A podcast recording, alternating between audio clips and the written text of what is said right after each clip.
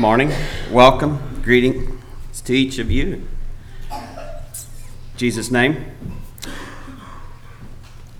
I was sort of curious. I thought maybe before we get started here, how many of you have ever listened to a preacher and wondered if he needed his head examined? I won't ask you afterwards, but I thought I'd ask you before. You ever done that? Anybody? Nobody? Well, you must have done better than me. I have a time or two. And uh, I actually think I know one right now. Um, so if you sit here and think that Joe needs his head examined, you're not alone at least. Um, I'd be willing to have it done. It's one of these subjects where it seemed like a good idea at a time, and when I got into it, I was like, who would be dumb enough? Who would either be brave enough or dumb enough to preach on something like this? So um, I don't know that I should lay a claim to bravery, so we'll go with the latter. Um,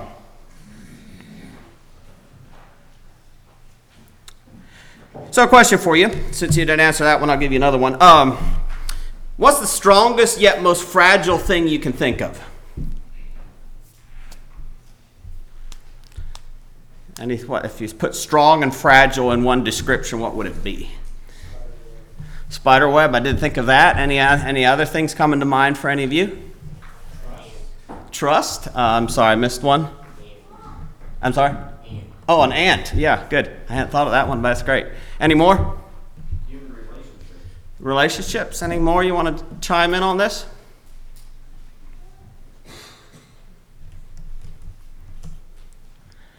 Running out? That's fine. I had another one I was going to talk about here, and I'll share that with you in a minute. Uh, next question How many of you know what a simile is? Couple of you. Uh, does anybody want to tell me what a simile is since we have a high percentage of people that seem to have lost that? If they knew it, I don't know. Could you tell me what a simile is? Uh, by any volunteer? Okay, so it's when you use like or as to describe something else. So somewhere in the Bible, there's a simile that compares the sun to something I'd like to talk about today. So can you tell me what that is? Okay, thanks. Good. Uh, Psalm uh, 19. You can actually open your Bibles to Psalm 19. Has a simile. And I know he's talking about God declaring himself in the heavens here. So I'm not necessarily going to build my message on these verses at the same time. I thought I'd go ahead and just use the ones. We'll start at uh, the last part of verse 4. Psalm 19, verse 4, the last part of the verse. In them, talking of the heavens, he, God, hath set a tabernacle for the sun, or a place for the sun to be, which is, and now notice this, as a bridegroom coming out of his chamber. Uh, I don't know. We've got a few married folks here this morning, fellows, I'm thinking of. Uh, I don't know. I, would be interesting if we could somehow maybe make a display of the adjectives or the sensations you felt uh, when you got ready, stood up there on the morning of your wedding day. But I'm guessing for most of us, it probably wasn't the most depressed day of our life, was it? Uh, we were sort of looking forward to it. Uh, and we could probably branch out from there based on who you are and how you express your personality and all that. So it compares the sun coming up as a bridegroom coming out of his chamber. And I, I sort of like to think of that, especially when I'm out in the lake, you know, and that sun comes up. It's a little easier to see there than at my place. And it's just glorious. It's strength there. It changes. You know, in fact, I like to have my fishing done by nine because it gets too hot this time of the year to keep going. Um, but it's coming up. Let's go on. It gives us two, actually. Talk, still talking of the sun, and, and it says, And rejoiceth as a strong man to run a race. His going forth is from the end of the heaven, his circuit unto the ends of it, and there is nothing hid from the heat thereof. So, quickly, how many of you would classify the sun as a needed object in your life? So, how many of you would say the sun is something good, a good thing? Have a problem? Okay, off. Maybe it was a bit too much of a good thing. Uh, those of you that were with me remember that. So recently I was roughly in the same area, and I made sure that I at least didn't get too much of a good thing. Um, so the sun, while it's good, while it's needed, it can actually be destructive. Just ask somebody with a very red face and peeling skin if it's destructive. Uh, it is. And in fact, that's one of the milder things. You do that too often, you can end up with something life threatening. So the sun can be destructive even though it's needful and even though it's a good thing. Its strength requires consideration. Its strength, to some degree, must be protected if it is to be beneficial on all levels. And yet, we need the sun to live. Would you please remember this analogy or this simile as I go through the rest of the message? Like I told you in the beginning, it's a bit of a difficult road to travel. I'm a little bit worried of not saying what I mean or of having you hear something I didn't mean to say. So, your first job is to listen closely, and your second one is to correct what I correct what needs corrected. And I would say there may be one job worse than preaching this message, and that's probably to close the service afterwards. to pray for Jason. Um, he might need it. So let's open your Bibles now to 1 Corinthians chapter 6. In case you didn't catch on, I'm going to talk about being a man this morning. And that doesn't mean that, I don't know, I didn't count, but roughly half of you can go to sleep. Uh, I would say, that would be interesting. Uh, I'm not trying to play any foolish games, but how many men do we have here this morning? Would you stand up?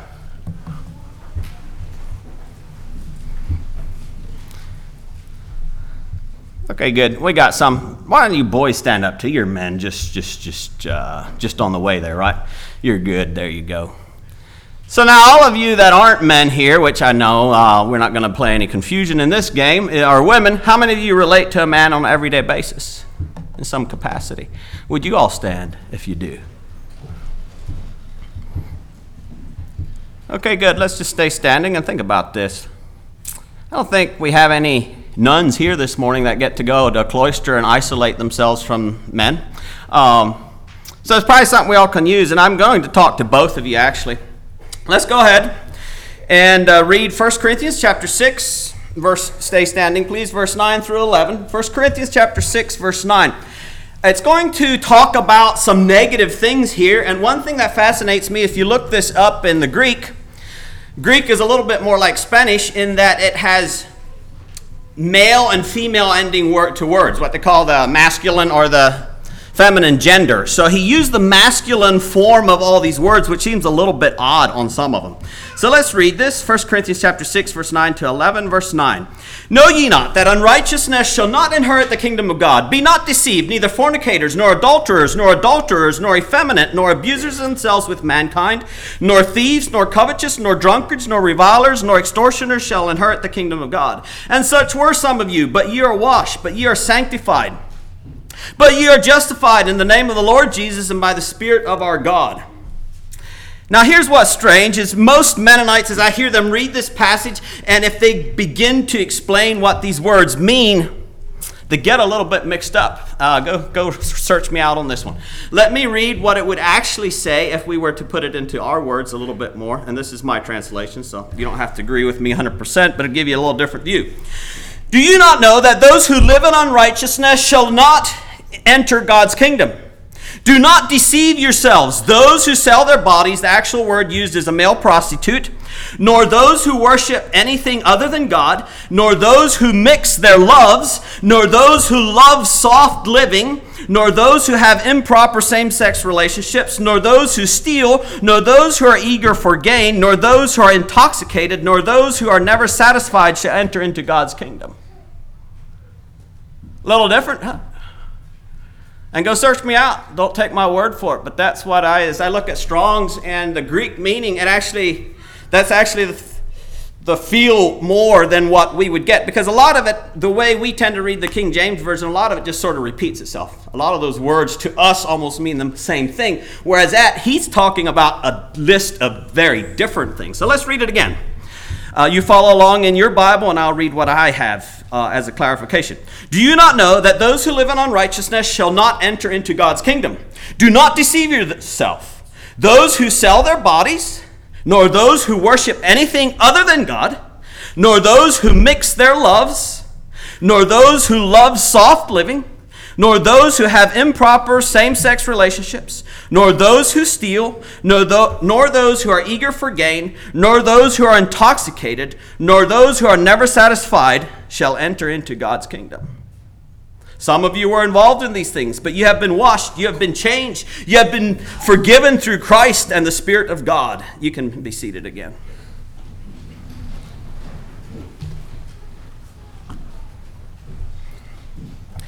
I'm titled this message In Defense of Real Men.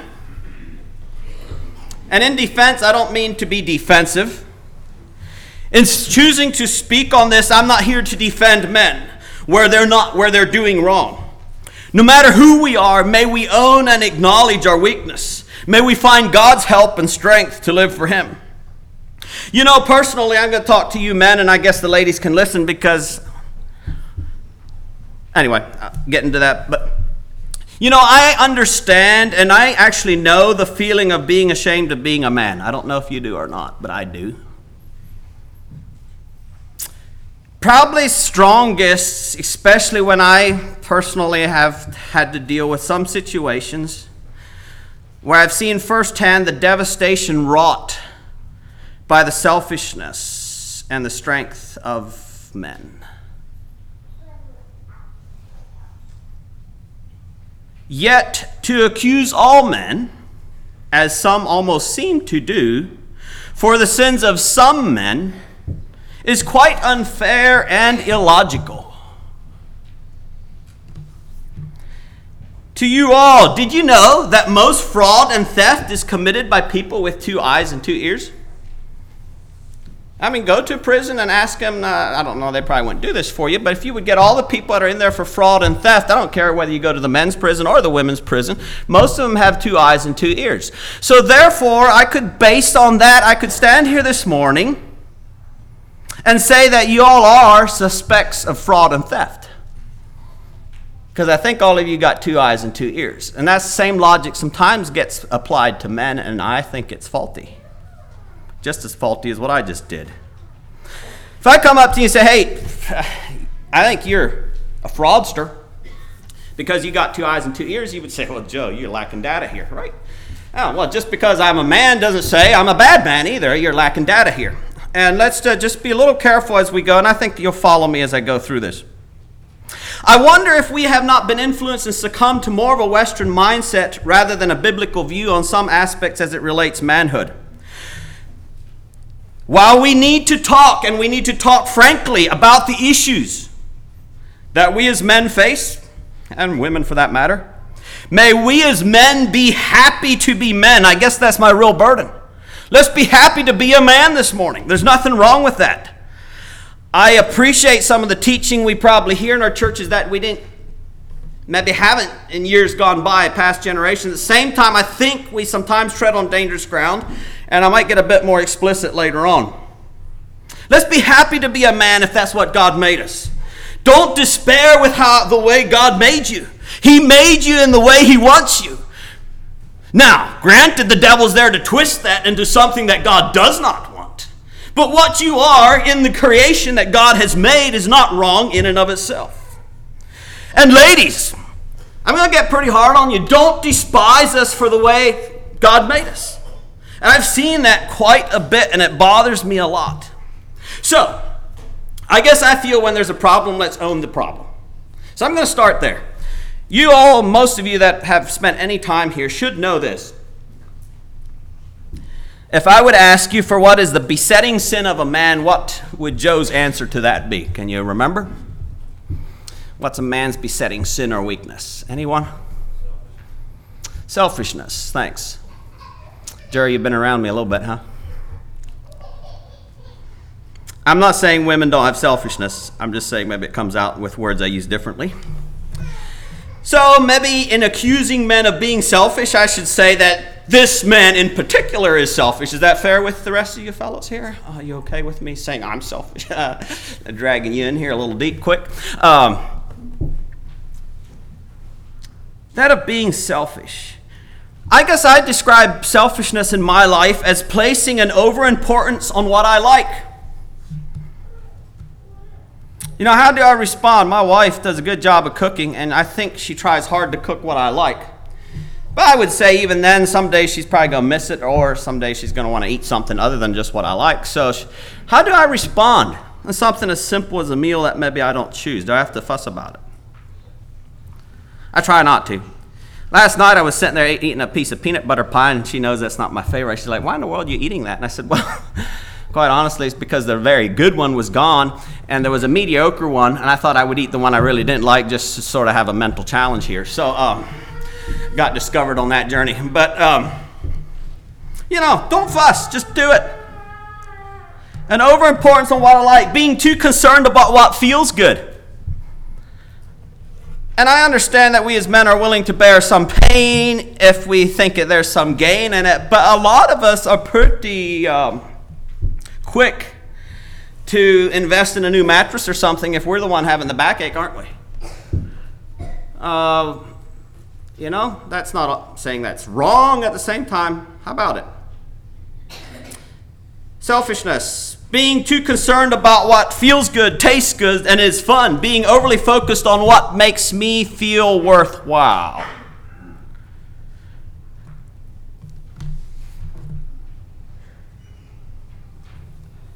Being overly focused on what makes me feel worthwhile. You know, if you want to really get see how mature a fellow is, go touch something where he finds a self worth in it, right?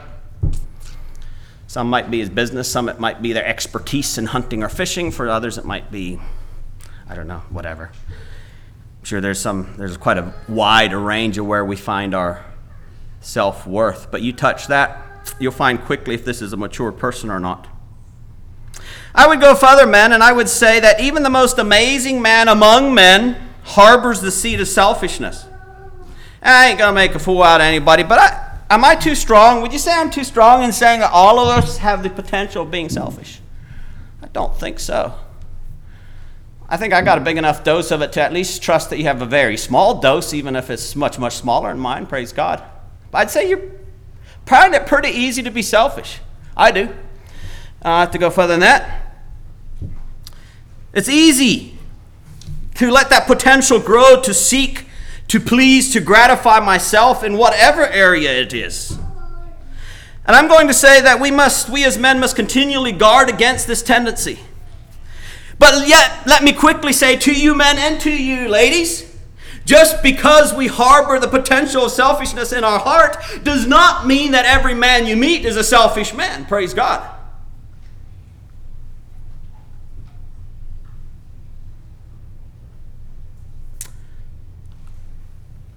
I like to do something here, and I'm not projecting. I'm just going to try to help us understand each other a bit, maybe. You know, when we combine the selfish tendencies of men with probably the words I use to describe selfishness in women, maybe, is more the thought of what I call control and security obsession. Uh, a woman is just pretty important. Uh, some do better than others. But it can be a real journey for a lady to get married to a fellow that doesn't um, decides to take a trip five minutes. You know, it's interesting. A very good friend of mine uh, has family in Canada, and he lives here in Arkansas, not here in this church. And uh, he decided one night they were going to go visit his family in Manitoba. He told me so. They all took showers, packed their bags, and uh, as they went, just way he told me basically as they were going to the vehicle, he decided not to go. And I thought this was pretty good. Uh, I have at least one or two young ladies in my house that would think that this is a pretty rare situation if I did something similar. So I sort of informed them how, you know, and this sort of interesting, just more in the casual interest category. And uh, my, my, wife heard it. Um, she bristled for the other lady without even having experienced it. Uh, you know, it's there's something I think, and I'm not holding that against her at all, but there's something about that, you know, the, the whiplash of things, whatever. It uh, women like to know what's happening, and I'm not saying that you're a control freak necessarily in saying this, but you find security. You all find your security. You find in knowing what's happening and that it's happening now, and there's just somehow that brings security and something into your life. So when you combine men's selfish tendencies with a woman's desire for security, uh, control when it gets out of line. I think we, quite frankly, I think we create an environment where we actually encourage disengaged, weak yes men. Because we as men, believe it or not, are designed to please. Gene Hill, I don't think he was a professing Christian, as a writer I enjoy his thoughts on, but I couldn't find the exact quote, so if I've got it wrong, forgive me. But it's something to this effect. He said, The female of most species has great control over how the male of that species comports himself. How about that? The female of most species has great control over how the male of that species comports himself. We are wired to want to please and impress. And so, when we are wired that way, yet maybe because of lack of communication, other things, we find it almost impossible, impossible to achieve, we tend to just sort of withdraw and become this yes man. I have to think of a, there's a funny thing, I think it actually came from the Creation Museum, a little cartoon type thing I had, where um, there was a parrot sitting on a branch above Adam and Eve and he was saying, Yes, dear, whatever you want, dear, that's fine with me, dear. Uh, you know? And that's, that's a bum of a husband. If you're doing that, man, man up and quit it. But at the same time, it's not, that fault does not totally lie with the men. Because sometimes, maybe we don't take enough time, we can take responsibility, finally it comes back on us, but sometimes uh, how can I say this nice? You, you ladies do make it hard to be understood, and you do make it, you, you want to be inconsistent, but you don't like it in us, and then you run this circle, and finally, a man's way of relating to something he can't figure out is to go do something he can figure out. And so, yes, dear, well, just do that then. Just let me out of it. And so, in going on in what I say, I am not seeking to project the needs and problems of men onto women, not at all. But I would like to encourage you as ladies to be careful in what you admire, and in what you applaud, and in what you encourage and discourage. When you ladies admire and accept and thereby reward something less than a real man, you become somewhat complicit in the making of a selfish and wimpy man. I just really hammered you there, didn't I? Uh, I'll take that back to the extent that I'm still responsible for the way I respond.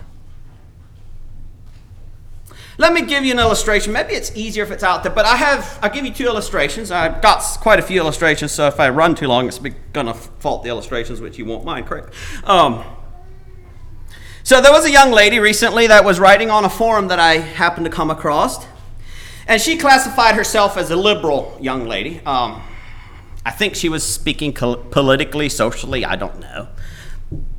And I told one or two of you this, so bear with me.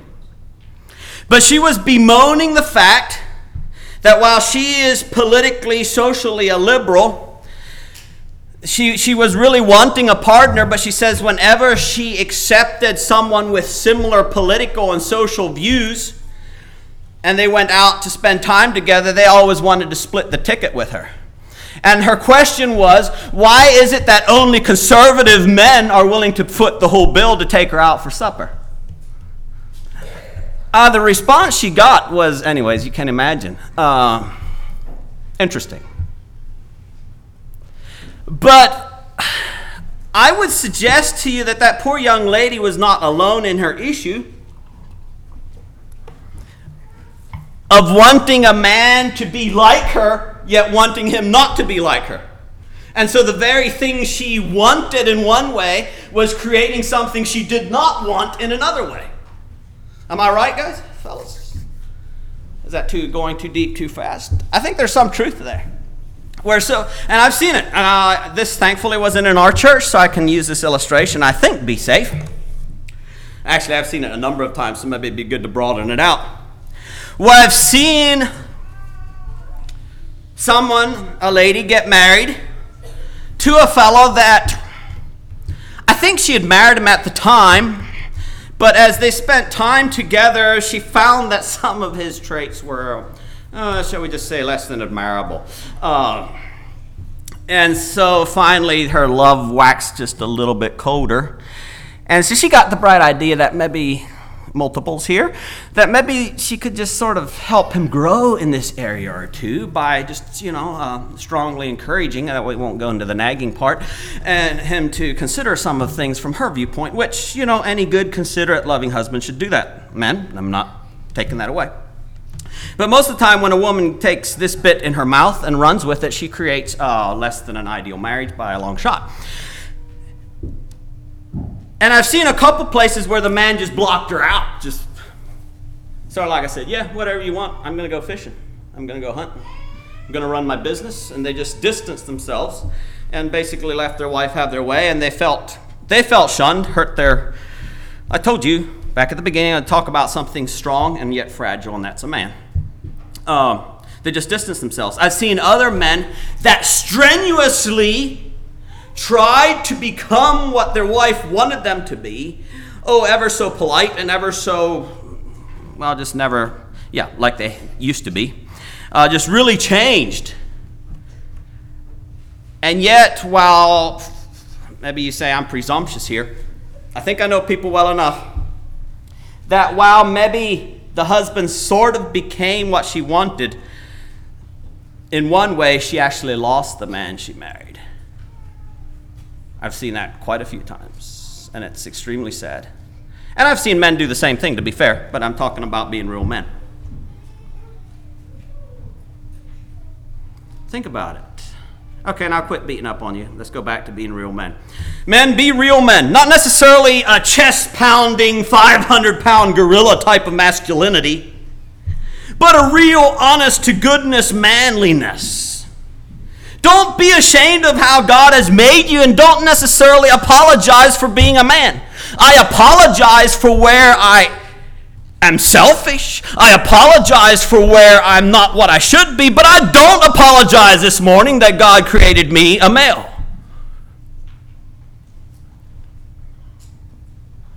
Yes, it has its challenges. Don't let's none of us don't let our passions rule us. But we are we were created a man and we're wonderful that way.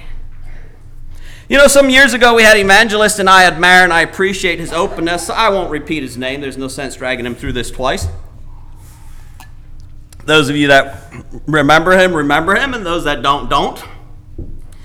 But he t- made the comment, he's the one that made the comments wishing he could hang a curtain down through the middle in one of his messages and then maybe a cross yet. I don't know if you remember that. But he went on to say, that he was talking with his wife about, shall we say, how he was wired and how temptations hit him. And they were sitting together on the couch, and as he said it, she's sort of stood up and walked to the other side of the couch and sat down and is like, You're just weird. And I don't know. I'm not trying to be hard on his wife. Maybe he had some poetic license in his description. Maybe he didn't. I don't know that. I'll let that with him.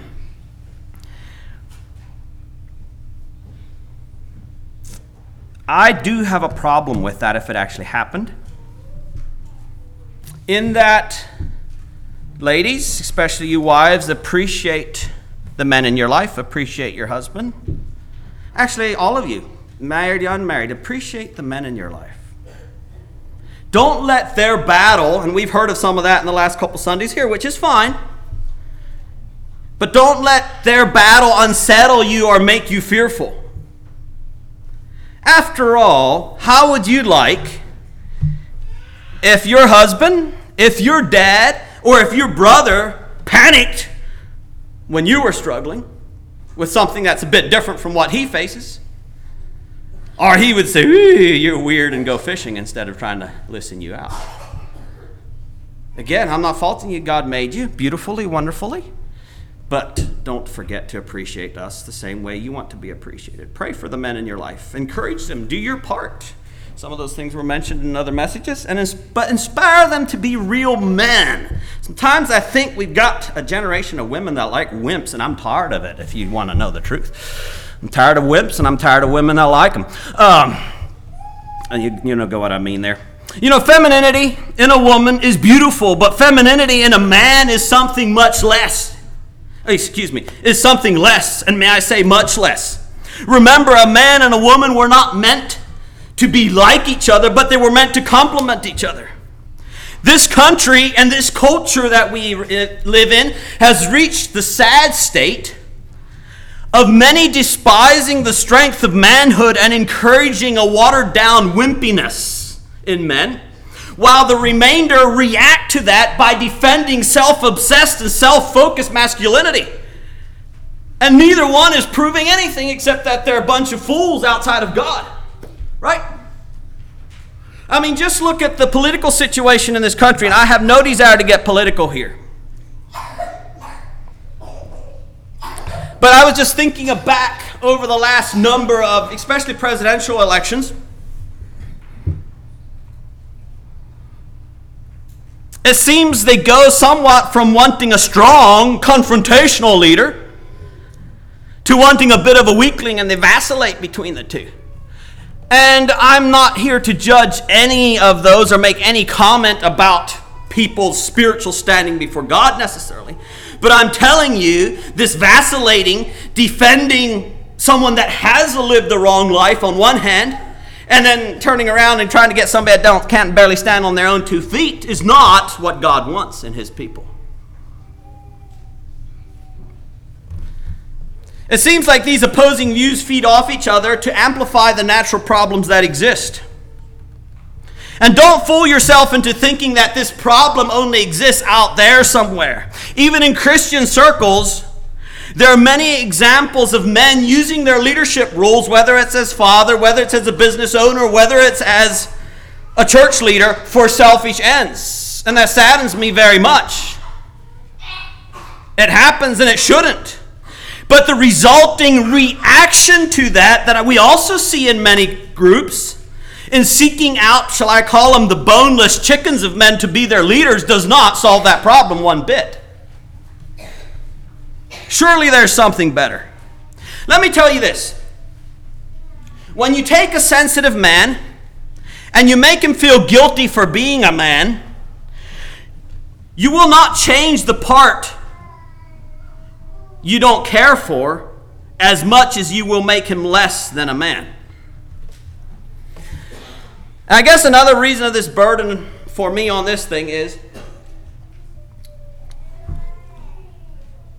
I gradually have had to be, seems in the last number of years, maybe it's just the situations I find myself in, I don't know. But I would say within the last five years, I've had to deal a whole lot with trying to help some young men that are facing same sex attractions than what I've knew of before. And I am personally fairly convinced that as I observe the homes and the churches where this is happening, I'm not trying to blame them necessarily 100%, but some of it is, some of the root cause is that we are not building an appreciation and we're almost apologetic for being men. With the result that some of the most sensitive young men in our circles feel bad for being a man Yet they live like a man as best as they know how, and they turn around and some years after they're married, they discover that they have this problem because they're ashamed of how they are otherwise. The devil's out to get us, friends, and that's foolishness. I'm not proud of sinful man, but I'm happy to be what God wants me to be. The solution to selfish abuses of strength is not to get rid of strength as many seek to do, the solution is in having and encouraging real strength, a strength that is used for the good of others. So, trying to what, wrap this up in some sort of semblance is let's look at what is man's mandate. Turn to Genesis chapter 1. I know if, how many of you know what a mandate is? Many, so I'll describe the, I'll uh, Mandate uh, is the order and law giving one responsibility and authority. A mandate is an order or law giving someone responsibility and, or authority. In other words, years ago, they would sometimes govern a country by mandate, which meant that a king or whatever would assign a governor for another country, and he had a mandate to rule that country. He would make the laws. So, what is man's mandate before God? Genesis chapter 1, verse 26. And before I read this, I want to assure you that I know that man in Genesis often refers to mankind, including woman. At the same time, also as we read Genesis 1 and 2, we realize that woman was created to support man in his rule, so not to degrade her one little bit, but she's more of in a support rule while the man's in a primary rule, so I think we're still safe using this. Genesis chapter 1, verse 26. And God said, Let us make man in our image and after our likeness, and let them have dominion over the fish of the sea, and over the fowl of the air, and over the cattle, and over the earth, and over every creeping thing that creepeth upon the earth. So God created man in his own image, in the image of God created he him, male and female created he them. And God blessed them, and God said unto them, Be fruitful, and multiply, and replenish the earth, and subdue it, and have dominion over the fish of the sea, and over the fowl of the air, and over every living thing that moveth upon the earth. I wanted to look at that phrase, have dominion, in the Hebrew. If I was to translate it in some other words, it would mean to rule over and to bring under control. So when God told mankind to have dominion over, and he actually gives us a list of things, over nature basically. He's saying, rule over it and bring it under control. The deer should not be eating my wife's garden. I either got to shoot the things or put a fence around, and probably both in my case, right? They're not supposed to rule. The dog is not necessarily supposed to continually be chewing up new shoes. She needs to learn to let the shoes alone, and I could keep going, but you get the drift, right? Have dominion rule over it, bring it under control. And while this mandate, if you will, was given before the fall, before sin, I find it interesting that God did not rescind this mandate. In other words, it's still in effect. He still has told mankind to have dominion over nature. Now, with that dominion comes a responsibility. It's not for me to just go out and use nature any way I please. Uh, and I'm going to step on some toes here, and I not sure if I'm sorry or not.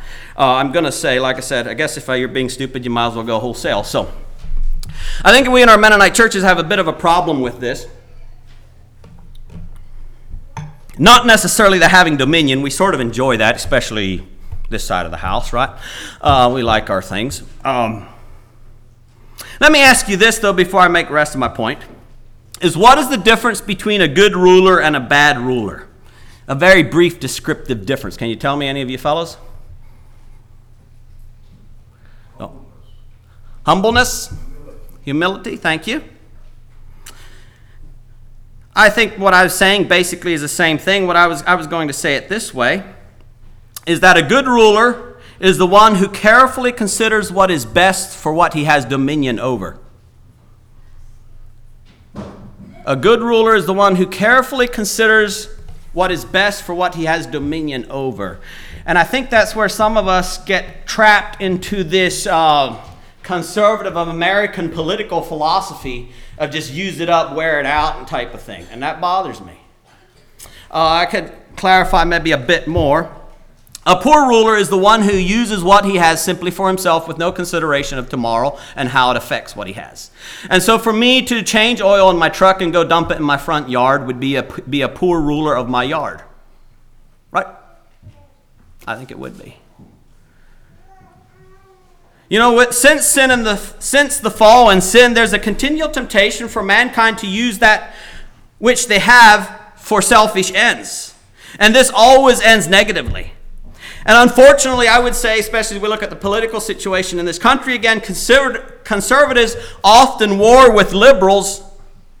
I'm going to say on the wrong premise. I actually feel like a lot of that a Christian, really technically, politics and uh, authority aside, I don't know that we really can take sides between the, uh, what shall I call it, the tree huggers and the tree cutters, if you want to just call them that, keep it simple. Because a tree hugger is almost worshiping nature. I get that. And we can readily, in our Arkansas culture, I mean, cut the tree if it needs cut. You know, I was over in Romania. We actually have to get a forester to approve whether you can cut a tree in your yard. And that's a pack of nonsense, isn't it?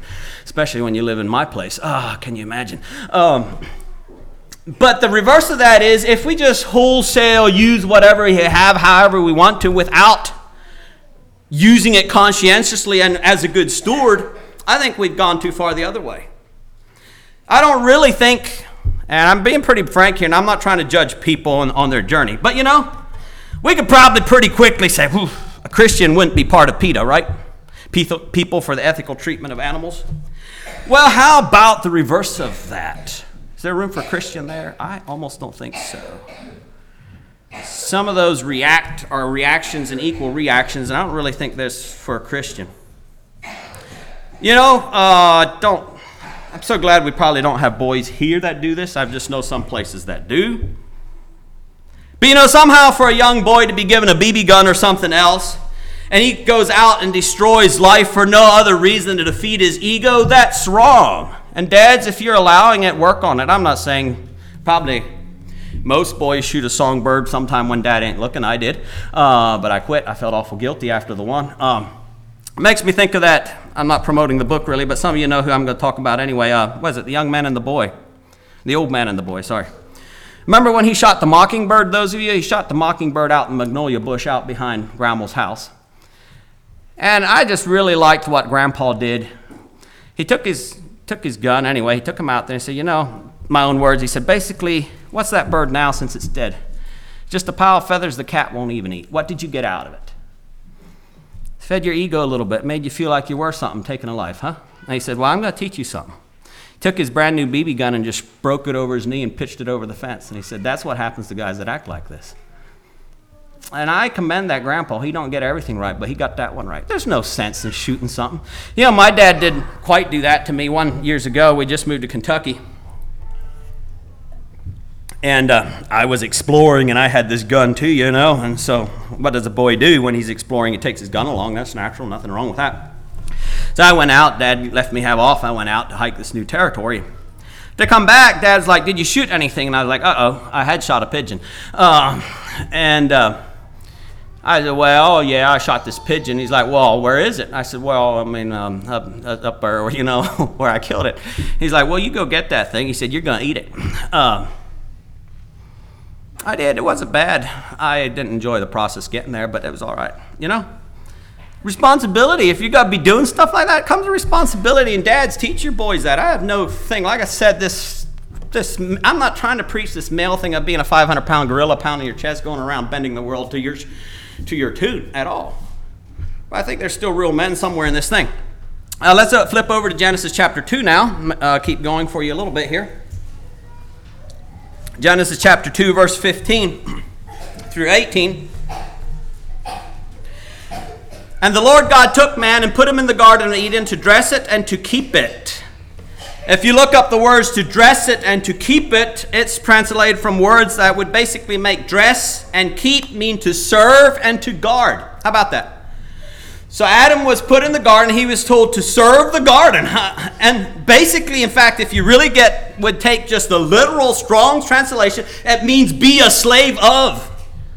So Adam was told to serve as a slave in keeping this garden and in guarding it. Now, I'm not quite sure what he was guarding it against. I, anyway. That was before the fall, but that's what he was told to do. Going on to verse 16, and the Lord commanded the man, saying, Of every tree of the garden thou mayest freely eat, but of the tree of the knowledge of good and evil thou shalt not eat of it, for in the day that thou eatest thereof thou shalt surely die.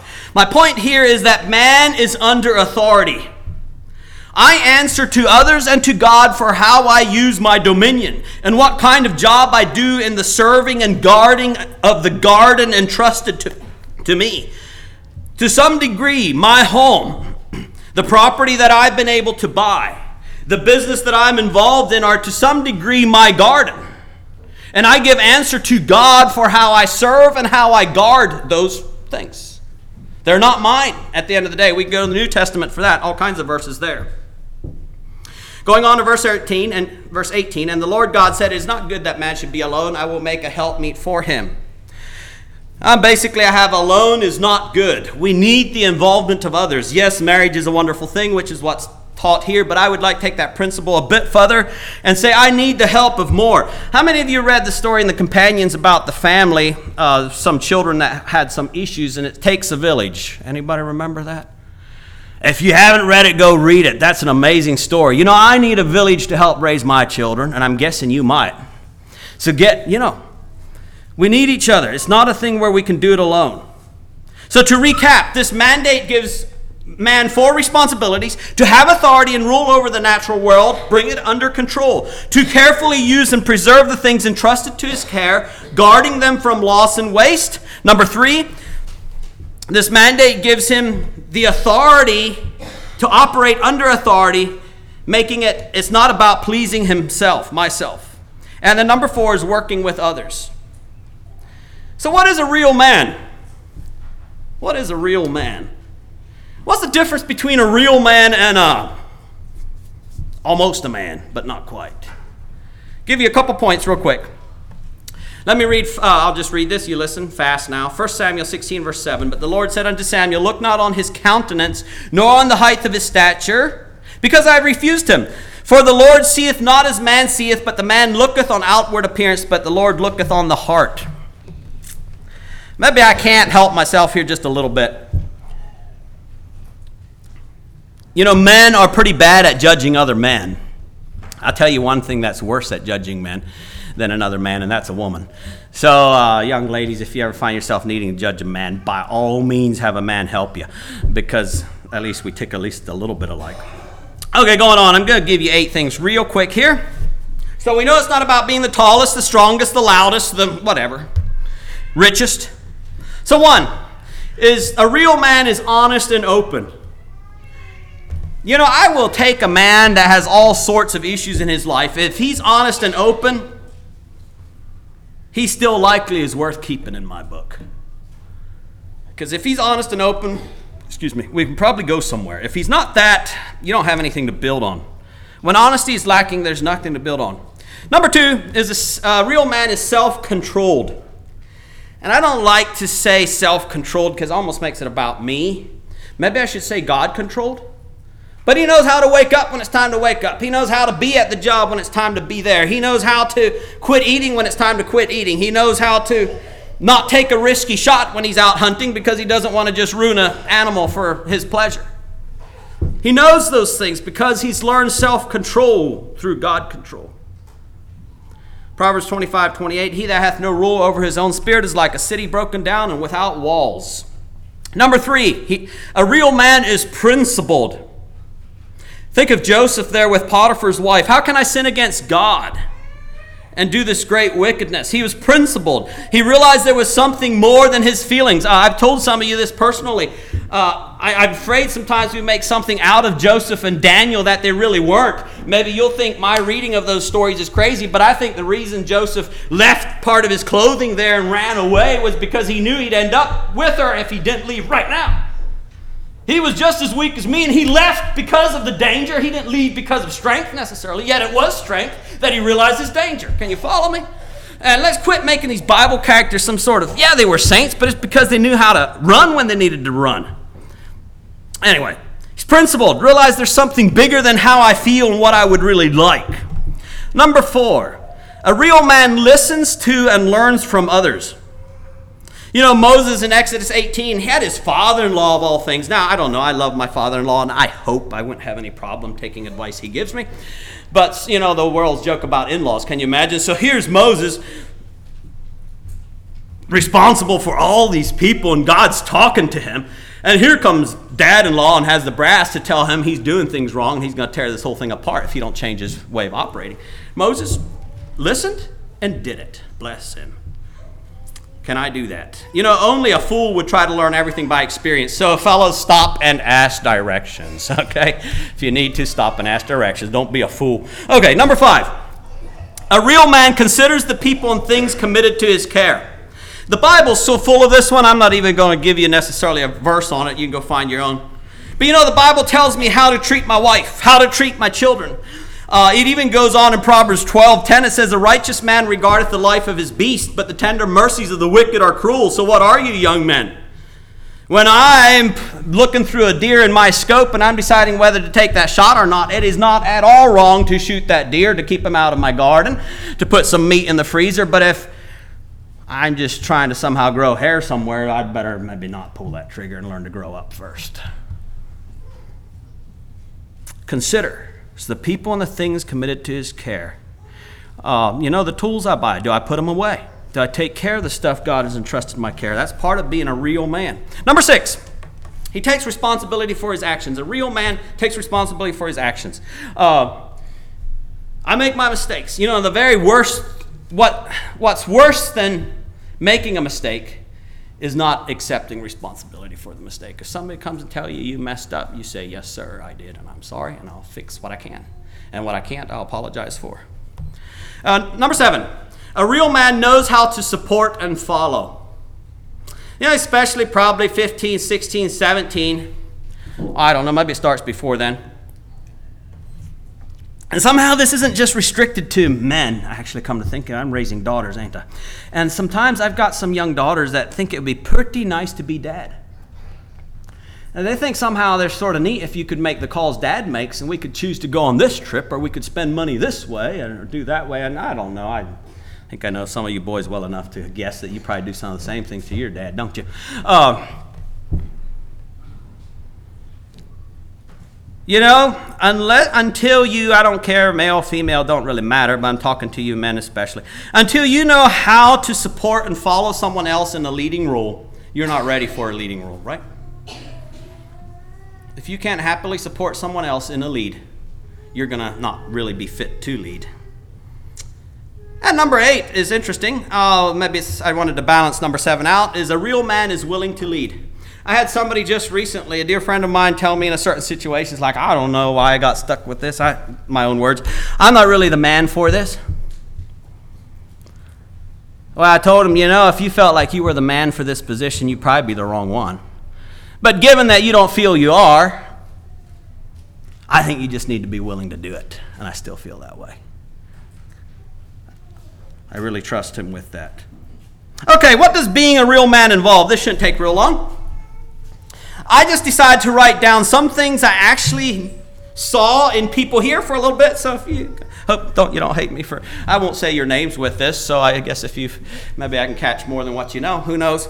But. Uh, a real man doesn't go fishing when his wife, when the timing for his wife is bad, and that wasn't me. I'm not talking about myself in any of these. So, um, I hope I don't, but uh, maybe I do. Uh, but yeah, I had a dear friend that I offered take fishing. He said, no. He said, my wife would give me the rats. Now, I think he um, sort of projected it onto her, but I know him well enough to think that she wouldn't have. But he just wanted to honor her. So bless him.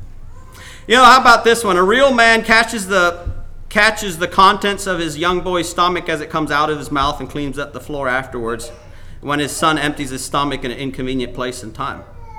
And afterwards, he told me, I asked him about it, and he, like, yeah, he said, you know, he said, a couple years ago, I was, I couldn't do that. He says, nah, eh, it's sort of whatever. So, yeah, that's a real man there, you know? A real man takes time to explain to a child or someone ignorant, sometimes not just children, how something works. He stops his day, takes some time to show them how this thing ticks and why it ticks and where it goes. A real man seeks to earn the love and respect of those he leads. He doesn't just rush into doing whatever he wants to do, but he takes time to hear questions, concerns, whatever. And we see a lot of that here, thanks God.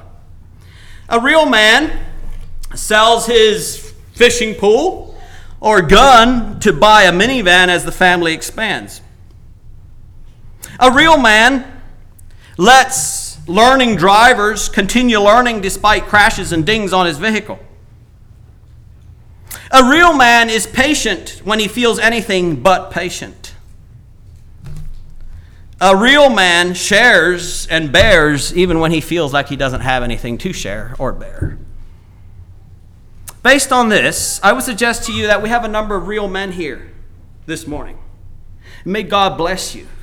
May you find His strength. May I as well. May we together find His strength to use our strength for the good of those entrusted to us. So remember, this is not a direct or indirect plea on my part for recognition in the rules that I fill. But since I do fill some rules, I think I'm able to predict a bit how some others that fill similar rules may feel. And maybe sometimes some of the men sitting in this audience won't get the opportunity to tell you, ladies especially, and you younger men, some of the things I can tell you right now. So I'm going to take just a little bit of time and tell you some stuff they might never get around to telling you. I was wondering if all those 20 and older, I'd like to ask you a couple questions. Um, fellows here, I'd like for you to raise your hand.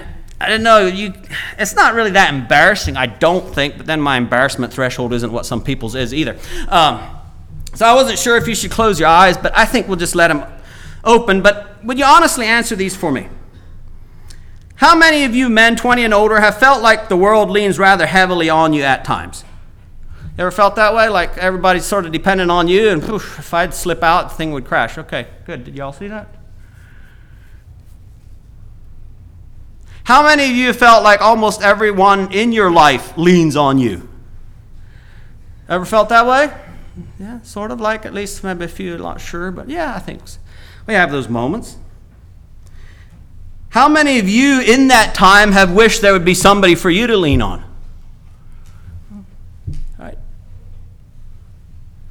And I'm not saying this, let's just make ourselves vulnerable, you know?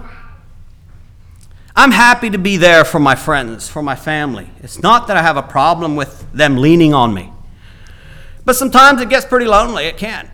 And unless we have a friend that we open up to and stuff, usually there's more support than what we realize.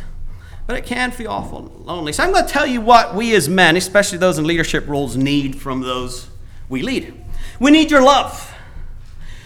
I would tell you from personal experience, for myself, no rule was as disheartening, for me at least, as the one where I wonder if anyone loves me or cares for me personally.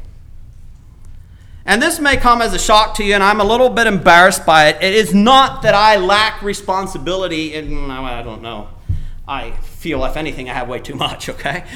But at the same time, in that responsibility, when that responsibility becomes heavy, it's almost always for me because I feel like there's people demanding stuff from me every which way I turn, and yet I'm almost unsure if anybody loves me in that. And I know that can be out of a selfish heart, okay? I just told you I'm selfish.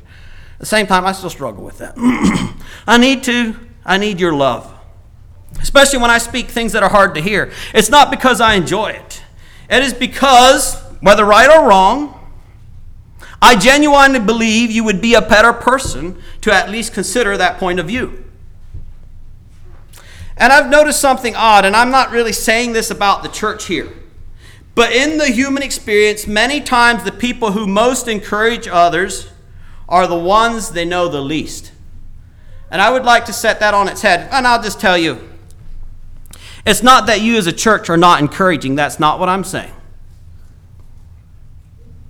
I have to try, I got myself on thin ice here. I appreciate the encouragement and all that comes here.